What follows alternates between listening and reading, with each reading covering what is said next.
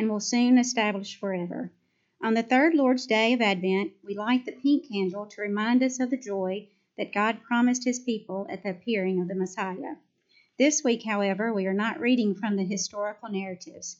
This week, we read from John's Gospel, where he focuses us on the climax of all of history.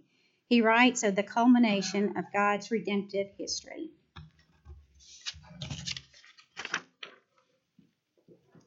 In the beginning was the Word, and the Word was with God, and the Word was God.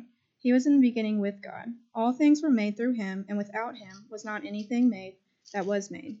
In him was life, and the life was the light of men. The light shines in the darkness, and the darkness has not overcome it. There was a man, man sent from God whose name was John. He came as a witness to bear witness about the light, that all might believe through him. He was not the light, but came to bear witness about the light.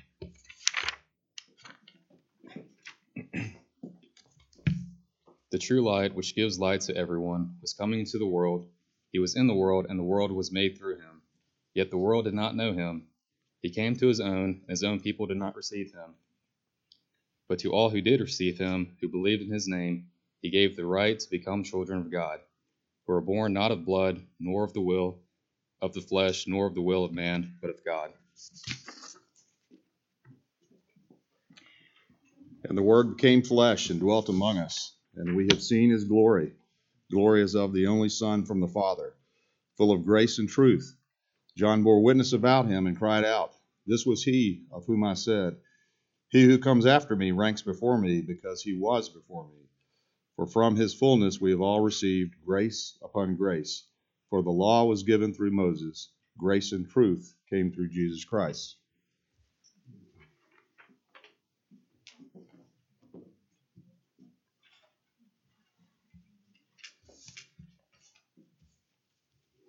Our joy comes from knowing that God sent the light of the world to dwell among us.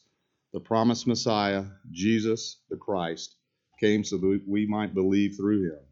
Israel's joy came through God's promised Messiah. Our joy also lays in Jesus, the Messiah.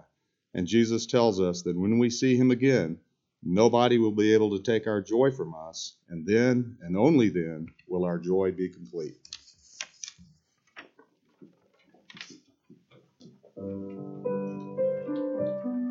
Bibles, please turn with me there.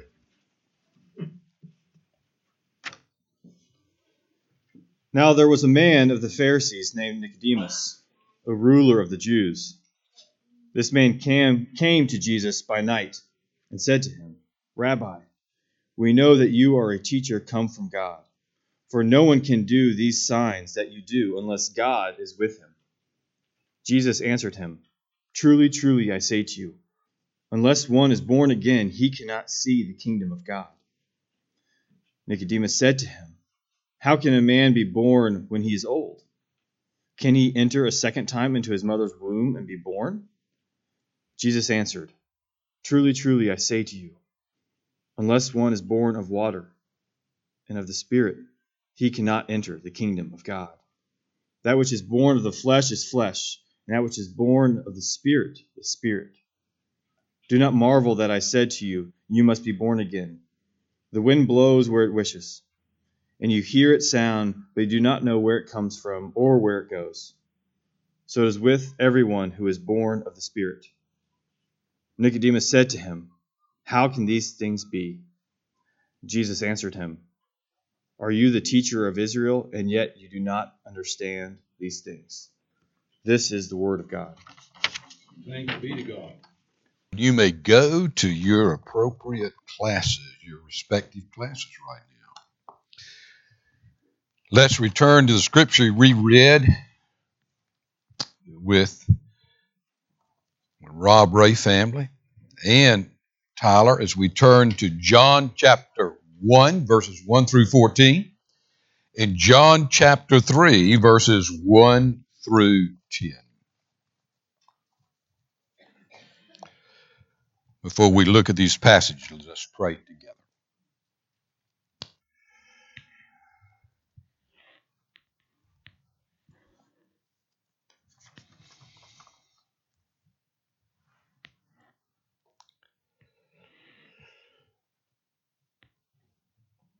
Our Father, right now we bow before you as your priests, the priests of Christ Presbyterian Church. Before your throne, before your glory, before all the cherubim, before all the great seraphim, before all the glory. We bow before you, bringing our requests. Our Father, we pray today.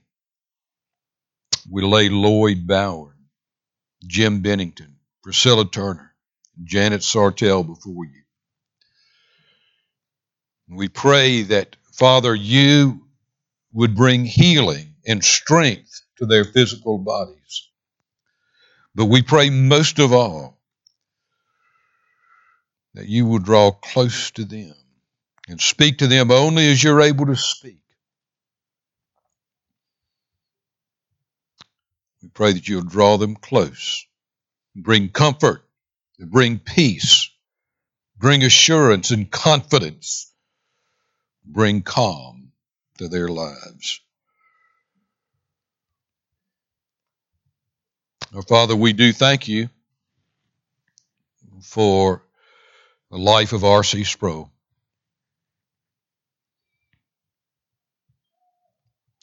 We thank you for how you spoke powerfully through him and how you blessed your church, how you blessed us through him. We pray for his family, for Vesta, for his children, for his grandchildren. Father, we pray that you would give them all to Jesus and that they would be faithful in the faith of their father and their grandfather and their great grandfather.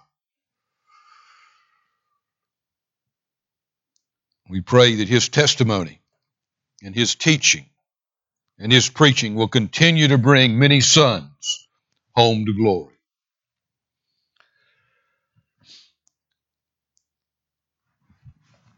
Now, as we open your word, we pray that you will speak.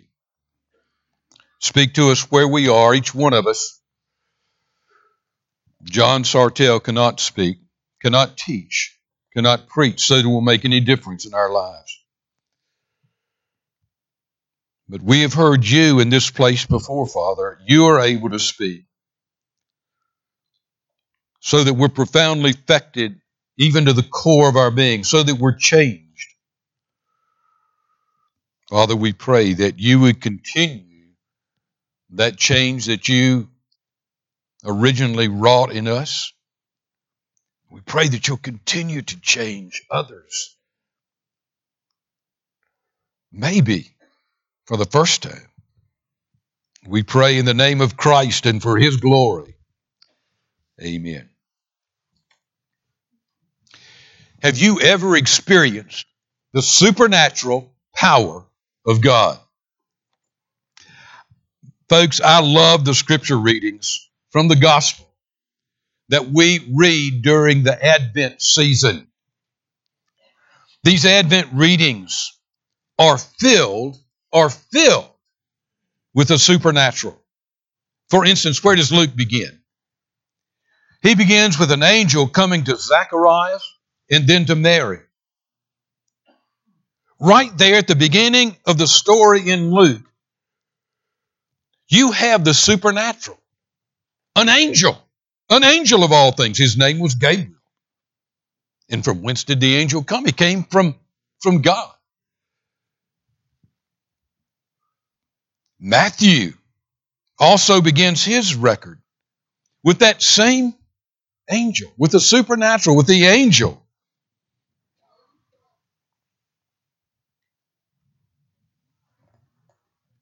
Coming to Joseph. In Luke, the angel told the Mary that even though she was a virgin, she would conceive by the power of God and give birth to a man who would be known as the Son of the Most High.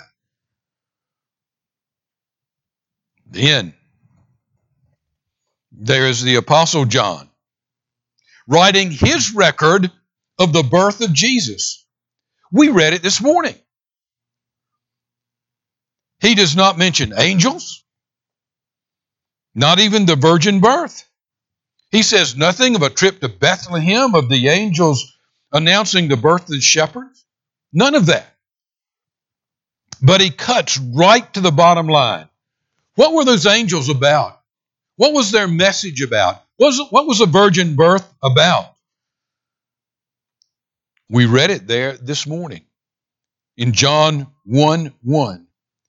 In the beginning was the Word, and the Word was with God, and the Word was God. John's birth narrative reaches all the way back to creation, to Genesis 1 1. And what happened? What happened? Look at the 14th verse. And the Word became flesh. That word of verse 1 became flesh. That word in creation that was God and was with God became flesh. Why do I love these passages of Advent so much? Because Scripture hurls the truth of the supernatural into the middle of our secular society. Make no mistake, our culture is no longer a Judeo Christian culture dominated by a Judeo Christian world and life view. We have become a secular society. Our word secular comes from the old French word secule. It means that that word meant world. And the French used it, that the old French word was referring to a world outside the church, a world that had nothing to do with church or religion. In our day, the term is used to describe a worldview, a secular worldview, a secular philosophy of life. The secular worldview is that of a closed universe. What do you mean by a closed universe? There's nothing outside the physical universe. The physical universe is closed. There's nothing outside of that. There's nothing that outside that can, that can affect our universe. There's no supernatural. There's nothing but this material world. No God, and hence no angels.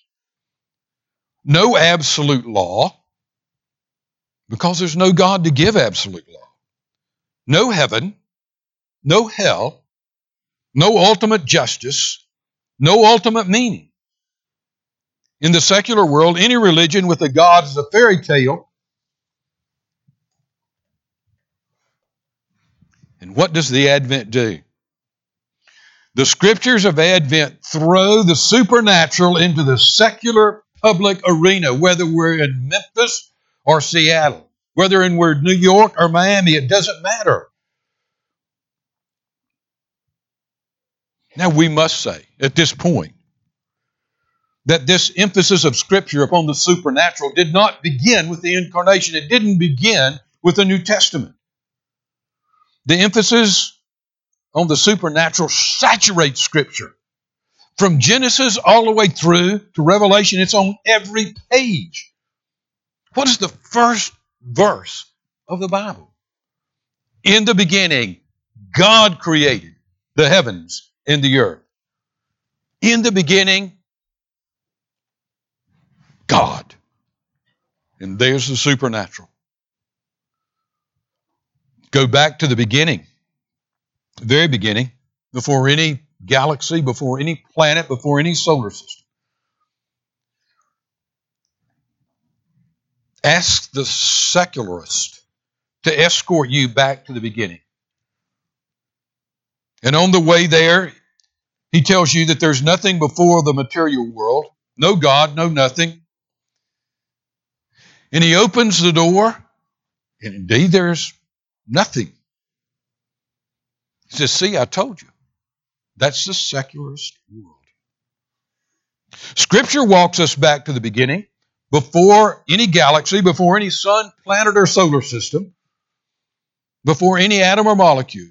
And Scripture opens a door, and there is God.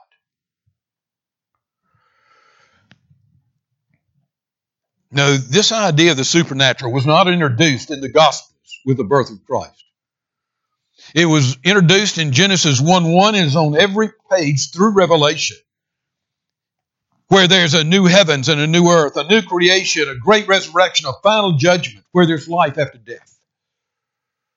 But this morning, this morning, let's look at these Advent passages one more time and, and see again the supernatural and ask the question Have you experienced the supernatural power of God?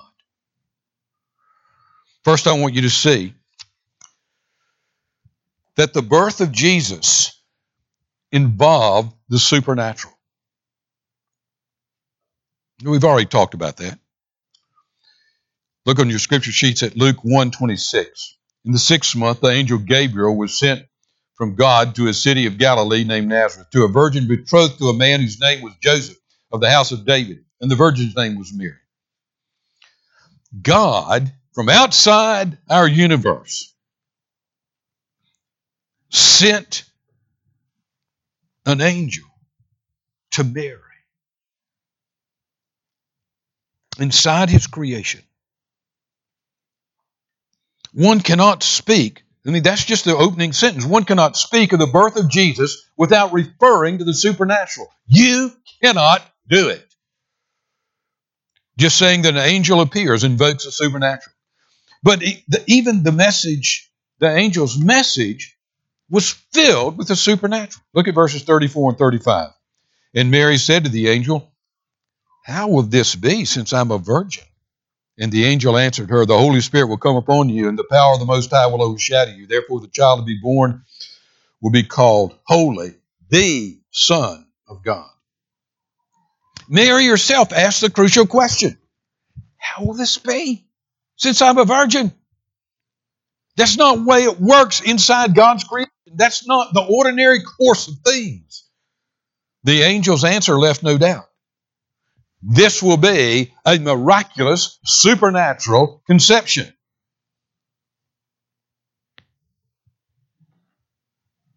That's Luke's version. He throws the supernatural into the secular public arena. Now, as we've seen, John in his record did not speak of Mary, did not speak of the angel or Joseph. He simply described what God was doing in this supernatural conception.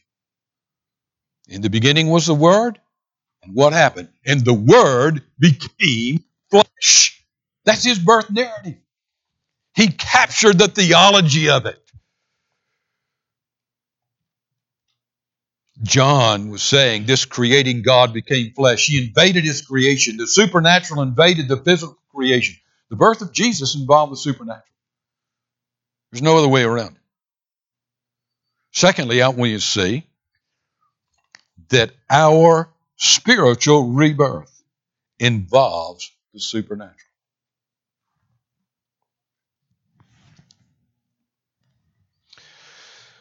Look at John 1 11 to 13. Now, if you paid no attention to the first point, wake up and see this. It is really. He came to his own, and his own did not receive him. But to all who did receive him, who believe in his name, he gave the right to become what? Look at it.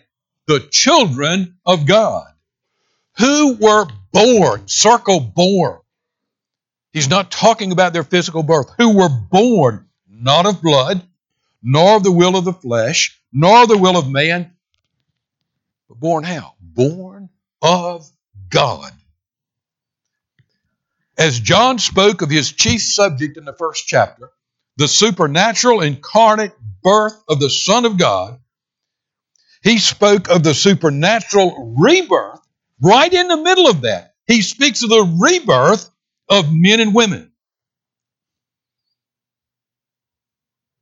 Then what happens? Then what happens?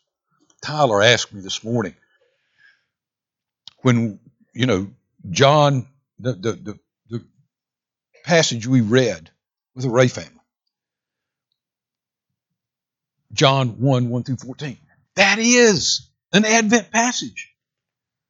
And Tyler said, "Do you really want me to read from John chapter three? Yes. Because in John's mind, there's something that ties them together.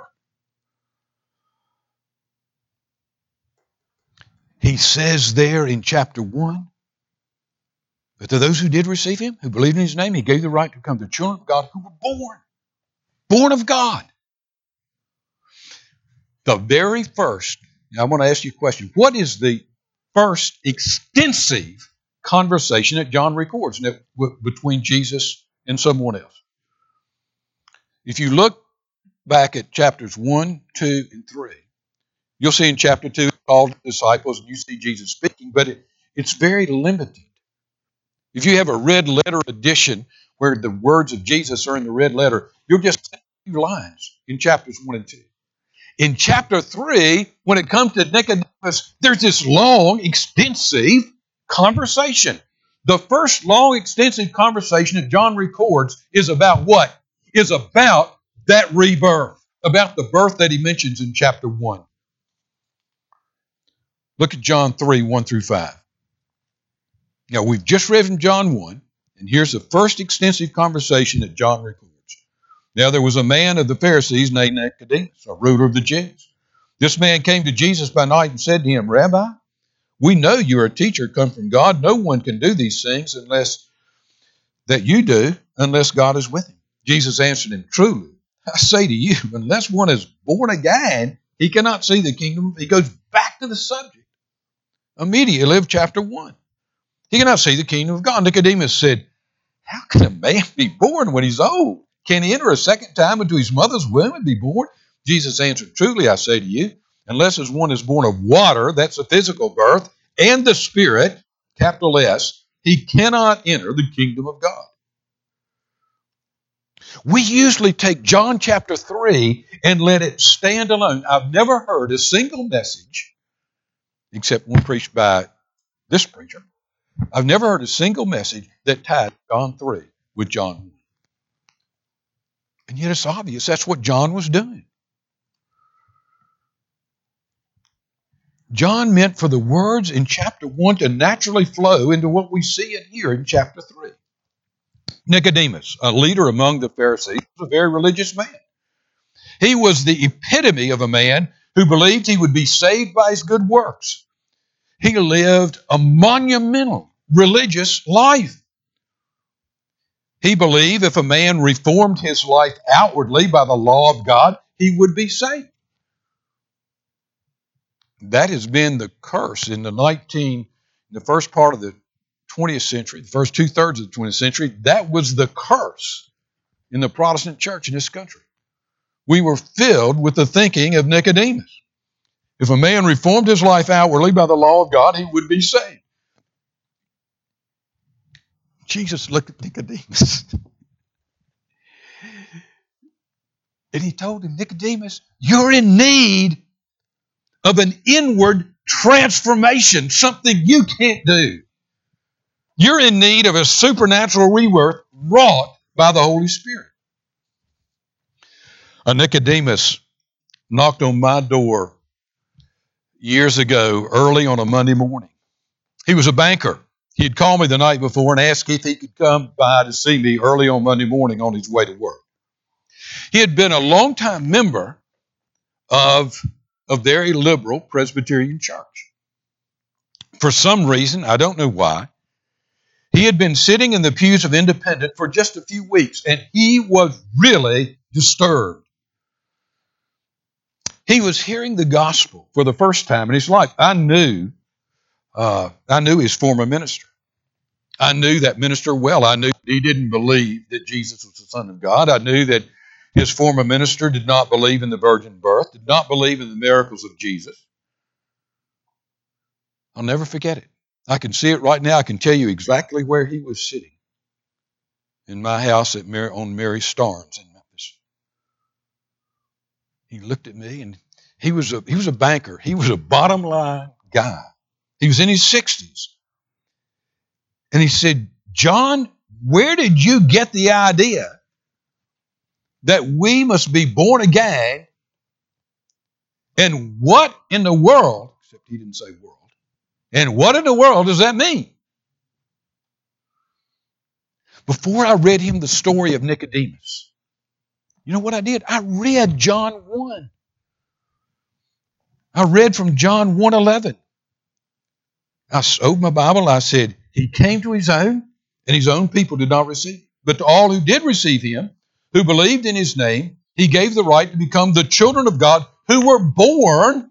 I said, Did you hear that? Jesus is speaking, who were born, uh, John was speaking, not of blood, nor of the will of the flesh, nor of the will of man, but born of God. I skipped over to John chapter 3. And I read the account of Jesus and Nicodemus. This, this man, this man was a modern day, I mean, he, he was Nicodemus made over. All he needed was all the religious garb that Nicodemus had on. He had been a Presbyterian elder, an elder in the Presbyterian church for years. Yet, like Nicodemus, he knew nothing of his need to be supernaturally reborn. I thought of that exchange between Nicodemus and Jesus. Look at verses 9 and 10. Nicodemus said to him, How can these things be?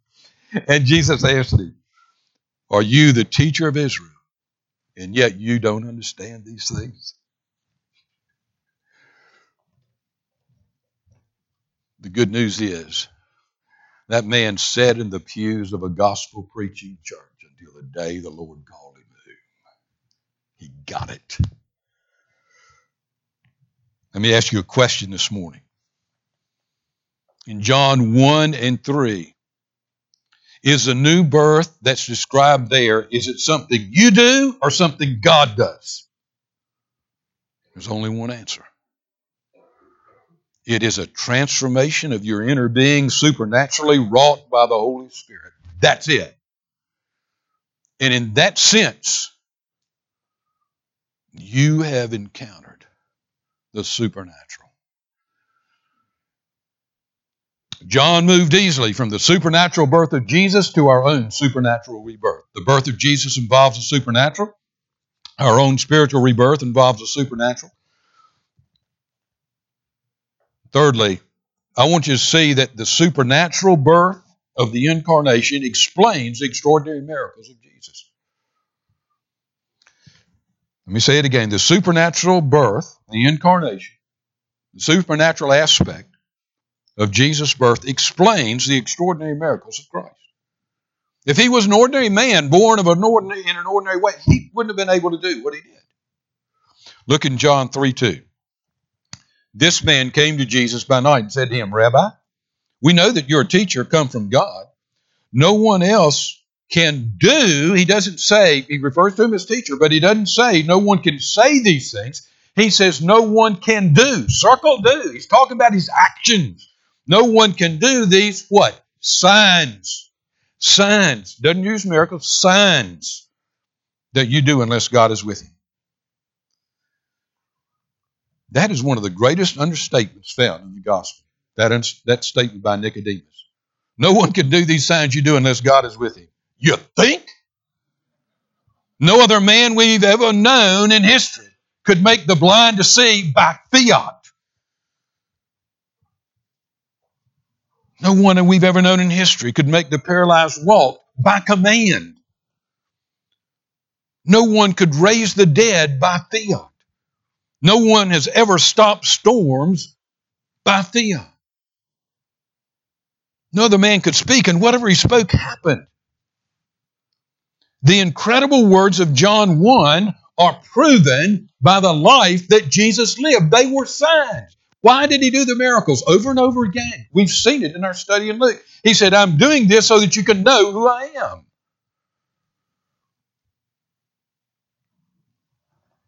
My college professor, he was a wonderful teacher. His theology was all messed up. He was one of the secularists. And he would say to me, John, John, how can you believe in the miracles of Jesus? And I would always tell him the same thing Doctor, if he is indeed God, what do you expect him to do? I told him, I said, if there were no miracles, you would say to me, Where are the miracles? Why didn't he do something only God could do? I tell you this this morning. I'm not telling you to hang on to the supernatural because it's an opiate or because it's a crutch or because we need it facing death or whatever. I'm saying this to you.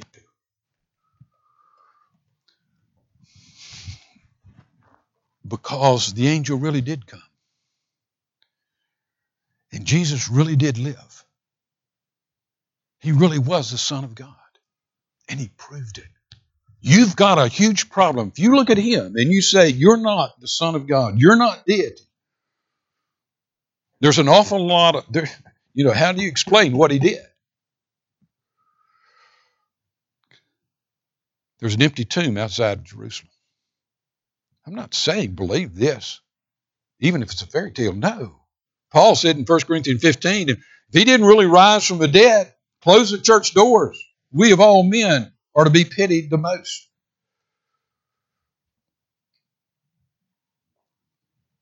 The birth of Jesus involved the supernatural. Our spiritual rebirth involves the supernatural. The supernatural birth of the incarnation explains the extraordinary miracles of Christ. And this is one that hits hard. Finally, the supernatural rebirth of the Christian explains our lives. The supernatural rebirth of the Christian explains our lives. Why do we live the way we do? Because we've been born again. Because we've been changed. Because we've encountered the supernatural. Fallen though we are, sinful though we are, something's happened. We're changed. In Romans, Paul says that his spirit in us testifies with our spirit.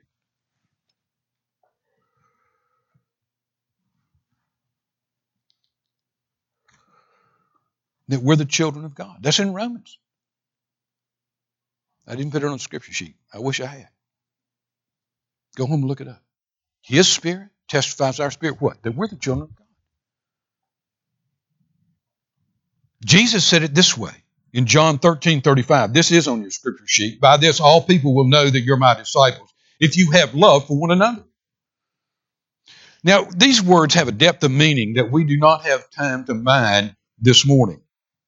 But Jesus was saying, Your way of life your way of loving will prove the spiritual rebirth that has taken place in you. You're going to have a love the world doesn't understand. You're going to have a joy the world doesn't understand. You're going to have a peace the world doesn't understand. Why? Because you've been changed on the inside. And because the same Holy Spirit that changed you is dwelling with you. You've got to be a different kind of person. You couldn't be who you were because you've been changed and because the Holy Spirit is inside of you.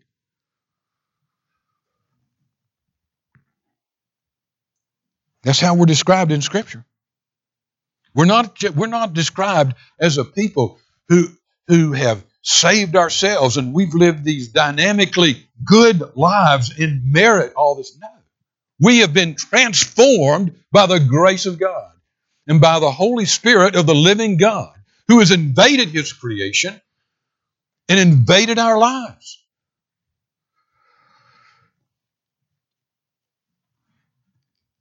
You were changed by the Holy Spirit and dwell by the Holy Spirit. And there's not another interpretation. You can't interpret Scripture any other way. Sometimes you can interpret Scripture and you can say, well, it can mean this. You can't interpret Scripture to say anything other about you, if you're a Christian, than what Scripture says. You're transformed by the Holy Spirit in your inner being, and the Holy Spirit dwells with you. You can say, that's a lie. I don't believe it. You can say it's a fairy tale. But the one thing you can't say is that the Bible teaches something else. That's what the Bible teaches. Just as Jesus made the blind to see and the paralyzed to walk, proving his deity, you have a love that the world does not understand. You have a joy that sings songs in the darkness, a peace that is beyond your own imagination.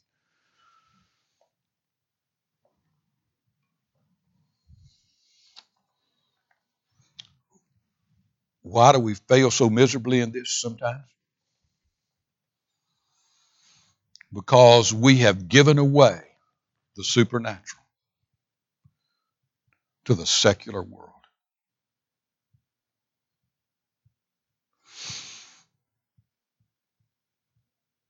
You know, sometimes the world around us gets so bad that we there's so much stealing and thievery and people breaking into our houses and taking our stuff that we get double deadbolts on our door. And where the screen door used to be, there's an iron door. What are we doing? We're not giving in to the thievery. We're saying, not here, not on my property. This is what I own. This is what belongs to me. And you can't come in and take it. But we haven't done that inside the church. As the world gets more secular around us, we act like things are so bad that we might as well give away the supernatural. We might as well give away the virgin birth. We might as well give away the angels. We might as well give away the rebirth of mankind. This is the one thing, and it's where we close. This is the one thing I want you to take from this message. We must not, we must not hide the supernatural nature of the gospel. We must not hide the supernatural, the supernatural nature of what has happened to us. We don't hide from it and we don't run from it. Do you know where I first heard men and women laugh at the deity of Jesus? Laugh at the idea of angels and the supernatural? It wasn't out in the world, it was in a Presbyterian college. And those who were laughing were actually ordained Presbyterian ministers. The world, you see, the world around them had laughed at the supernatural. And so they ran back to the church and said, We've got to get rid of the virgin birth. We must get rid of angels. We've got to get them out of the story. The world is laughing at us. We must get rid of the miracles of Jesus. It's absurd to think he was God. God doesn't become flesh. And they have been zealously trying to get the supernatural out of the church ever since.